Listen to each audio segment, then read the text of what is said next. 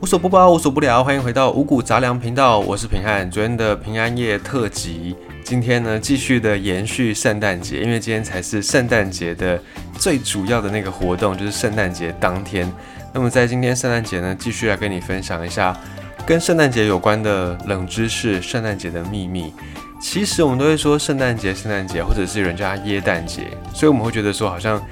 耶诞节、圣诞节就是要庆祝耶稣的生日。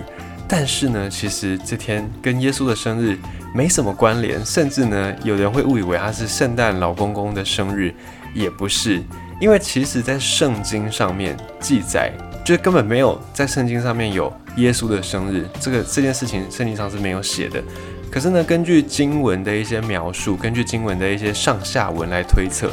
在耶稣诞生的那一天，相传。在伯利恒这个地方，这边的牧羊人都有听到天使报喜。那我们从这个文章来去做判断，很像在写那个国文考试的阅读测验，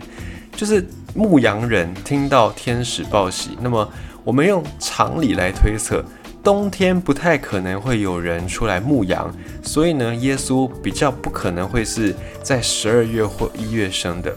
另外呢，圣经也有提到，耶稣他出生之后。他的妈妈圣母玛利亚，好，就马上呢来帮他报户口。可是根据一些历史文献的一些记载，根据当时候的史料的考据，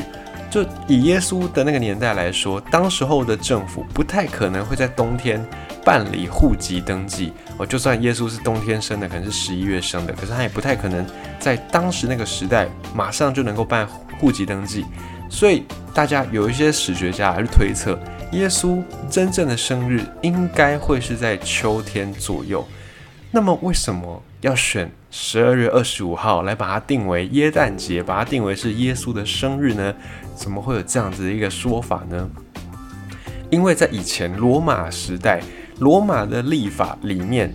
白天最短的一天就是冬至。那么冬至在罗马的历法大概就是十二月二十五号左右前后。这个历法有点变动，因为后来呢，有一些人呢又去改革历法，就大家发现说啊，如果照这个原本的历法去算，每一年可能会多一点少一点，那长久之后呢，这个时间就会跑掉，就会不对，所以后来就有人去改那个历法的计算，才变成我们现在使用的西洋历法，这个西元纪年的这个历法就是这样转变过来的。所以在当时候罗马的历法当中呢，白昼最短的一天，因为罗马在北半球嘛，在北半球来说，白天最短的一天就是冬至。挨过了这个冬至之后，相传在以前的这个观念里面，觉得说冬至之后白天会越来越长，晚上会越来越短，象征着光明会战胜黑暗。所以在以前罗马时代，罗马人他们就会在。十二月二十五号，大概是罗马冬至的这一天，来举办一个很大的祭典，就是来祭拜太阳神，信奉太阳这样子。那本来十二月二十五号就有这种大家一起庆祝的传统，一起庆祝的活动，所以呢，挑这一天来帮耶稣庆生，把这一天当成耶稣的生日，一般人对一般人来说比较容易接受，因为我们要知道，在以前。基督教它还并不是一个普罗大众的宗教，以前的人呢还没有像现在这样信基督教的人口这么多，所以当时候的人呢，他们也是希望信徒基督教的信徒教徒就很希望也可以把这个宗教呢尽可能的传播出去，让更多人来信奉耶稣。那你要让一个人信一个新的宗教，它本身是会有点难度的，所以那时候基督徒他们就想到，哎，罗马人本来就会在十二月二十五号来开。庆祝的派对，那我们就也假托这一天，我们就把这一天呢，也把它讲成是耶稣的生日。这样子一来，大家就比较能够接受，比较容易接受。但是呢，十二月二十五号其实它也不是真正的圣诞节，而且圣经上面从来就没有鼓励说，诶，你们这些信徒要帮耶稣办生日，就没有，圣经上也没有这样讲。所以呢，其实十二月二十五号就不是真的圣诞节、耶诞节的由来。那么耶稣到底他是什么时候出生的？我们刚才推测大概会在秋天，只是呢，这几千年来、两千年来，大家对于这个答案一直都没有真正的确定，没有真正的肯定，因为圣经真的没有讲。再来是不管哪一个月份，你都还有办法找到一些间接的证据，所以就有人说，伯利恒这个地方，就传说是牧羊人听到天使来报喜、来报佳音的这个地方。伯利恒他们的冬天也不一定会下雪，所以也有人主张说，耶稣还是有可能是十二月来出生。所以以上的种种的答案，就耶稣不管在哪个月份都有可能。